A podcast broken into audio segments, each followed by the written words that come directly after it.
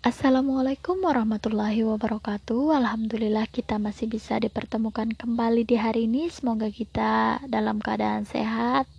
Kemudian selalu diberikan kemudahan dalam beraktivitas serta yang paling penting itu adalah keberkahan dari apa yang kita lakukan. Amin amin ya rabbal alamin.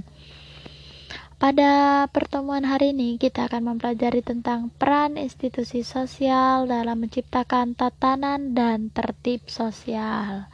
Jadi, sebelum kita masuk ke materi kita, Ibu ingatkan kembali kepada seluruh siswa-siswi Ibu, baik di kelas 10 IPS 1, IPS 2, dan IPS 3, agar mengkonfirmasi kehadirannya di e-learning jika lupa lupa. Jadi keaktifan kalian belajar itu bisa dilihat di sana karena nanti hasilnya itu bakalan direkap. Jadi dilihat oh ini yang rajin, oh ini yang tidak seperti itu. Oke, kita langsung masuk saja ke materi kita ya. Jadi pada pertemuan sebelumnya kita sudah mempelajari tentang hubungan sosial. Jadi, hubungan sosial ini sendiri itu memiliki dua dampak. Yang pertama, hubungan sosial yang terjadi itu bisa menciptakan tatanan dan tertib sosial, bisa juga menciptakan konflik sosial di masyarakat. Jadi, pada pertemuan kali ini kita akan mempelajari tentang tatanan dan tertib sosial. Jadi untuk tatanan dan tertib sosial ini sendiri ini bisa terwujud apabila setiap individu itu melaksanakan hak dan kewajiban sesuai dengan peran yang dimilikinya. Oke, kita langsung saja masuk ke tatanannya ya. Jadi tatanan sosial ini merupakan Suatu lingkungan di mana individu-individunya saling berinteraksi atau berhubungan atas dasar status dan peran sosial yang diatur oleh seperangkat norma dan nilai.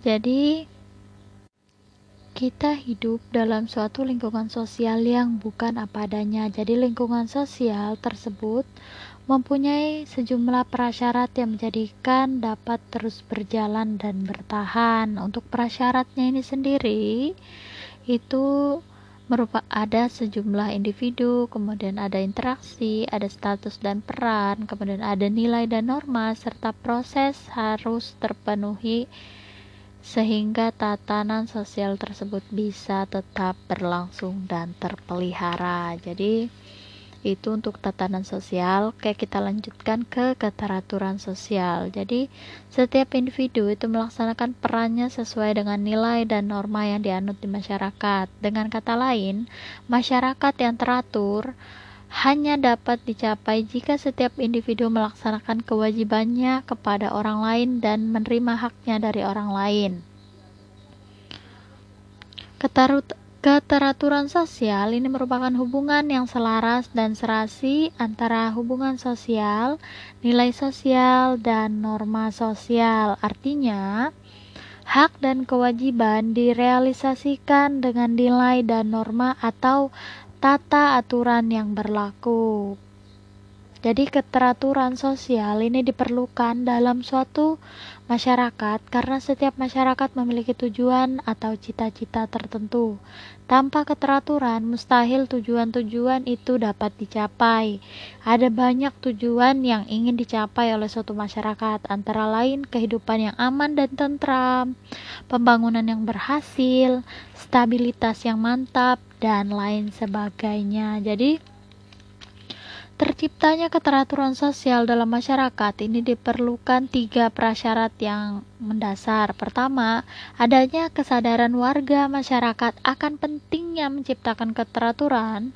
Kemudian yang kedua, adanya norma sosial yang sesuai dengan kebutuhan serta peradaban manusia. Yang ketiga, adanya aparat penegak hukum yang konsisten dalam menjalankan tugas fungsi dari kewenangannya. Jadi, bentuk konkret dari keteraturan sosial ini adalah keselarasan yang diwujudkan dalam bentuk kerjasama antar anggota masyarakat seperti kehidupan masyarakat yang saling membantu, saling menghargai, saling menghormati, bergontong royong dan lain sebagainya. Jadi di sini ada beberapa unsur dari keteraturan sosial yaitu yang pertama tertib sosial, yang ke kedua order, yang ketiga keajegan, yang keempat itu adalah pola. Jadi kita akan bahas satu persatu. tertib sosial. Jadi tertib sosial ini sendiri adalah gambaran tentang kondisi kehidupan suatu masyarakat yang teratur, dinamis dan aman sebagai akibat adanya hubungan yang selaras antara tindakan, norma, dan nilai dalam interaksi sosial. Kehidupan suatu masyarakat yang tertib ditandai oleh beberapa hal. Yang pertama, individu atau kelompok bertindak sesuai norma dan nilai yang berlaku. Yang kedua, adanya pranata-pranata sosial yang saling mendukung. Yang ketiga, adanya sistem norma dan nilai yang diakui dan dijunjung tinggi oleh anggota masyarakat, dan yang keempat, adanya kerjasama yang harmonis dan menyenangkan. Itu yang disebut dengan tertib sosial, ya. Kemudian kita lanjutkan ke uh, order. Jadi, order ini adalah sistem norma dan nilai sosial yang berkembang diakui dan dipatuhi oleh seluruh anggota masyarakat. Order atau perintah muncul sebagai hasil perkembangan dari keteraturan sosial. Oleh karena itu, order sebagai bagian dari sistem nilai dan norma turut mengatur tindakan setiap individu atau kelompok masyarakat tertentu dalam hubungan sosial. Contohnya, contoh dari order ini eh, perintah untuk melaksanakan kerja bakti, membersihkan selokan, membersihkan halaman dan membersihkan desa. Kemudian ada juga perintah misalnya ya, perintah untuk bergontong royong, misalnya membangun jembatan, bergontong royong mendirikan bangunan SD. Ada juga Contoh lainnya itu adalah bergontong royong memperbaiki jalan yang rusak. Itu yang sehubungan dengan order ya. Order itu adalah sistem, norma, dan nilai sosial yang diakui. Kemudian selanjutnya itu adalah keajegan. Keajegan yaitu gambaran suatu kondisi keteraturan sosial yang tetap dan relatif tidak berubah sebagai hasil hubungan yang selaras antara tindakan, norma, dan nilai dalam hubungan sosial. Jadi contoh dari kajegan ini yang pertama kita contohkan ya. Setiap pagi para siswa pergi ke sekolah dengan mengenakan pakaian seragam, mengikuti pelajaran dan kegiatan lainnya di sekolah. Contoh lainnya juga, seorang polisi lalu lintas berdiri di pinggir jalan untuk mengatur kendaraan. Jadi itu keajekannya, keteraturan sosial gambarannya. Kemudian kita lanjutkan ke bagian unsur terakhir dari keteraturan sosial yaitu pola. Jadi pola ini adalah gambaran atau corak hubungan sosial yang tetap dalam interaksi sosial. Contohnya, seorang siswa harus menghormati gurunya. Bisa juga contoh lain, seorang anak harus berbakti pada orang tuanya. Jadi, terbentuknya pola dalam interaksi sosial tersebut melalui proses cukup lama dan berulang-ulang. Jadi, akhirnya muncul menjadi model yang tetap untuk dicontoh dan ditiru oleh anggota masyarakat. Oleh karena itu, pola sistem norma masyarakat tertentu akan berbeda dengan pola sistem masyarakat lainnya. Jadi, masing-masing individu itu melakukan hubungan sosial dengan individu lain.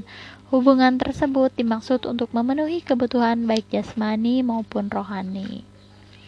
Jadi dalam hubungan sosial, tindakan individu diatur oleh aturan-aturan sosial berupa nilai dan norma. Jika tindakan individu dalam berinteraksi sesuai dengan nilai dan norma, maka akan terbentuk keteraturan sosial. Oke, itu tentang keteraturan sosial dan tatanan sosial. Jadi jika ada yang ingin ditanyakan, silakan ditanyakan. Nanti akan Ibu uh, jawab di Google Classroom-nya. Jadi untuk materi kita hari ini Ibu rasa cukup sampai di situ. Kembali lagi Bu ingatkan jangan lupa konfirmasi kehadirannya di e-learning. Oke, itu saja yang bisa Ibu sampaikan untuk uh, materi kita hari ini. Ibu akhiri. Wassalamualaikum warahmatullahi wabarakatuh.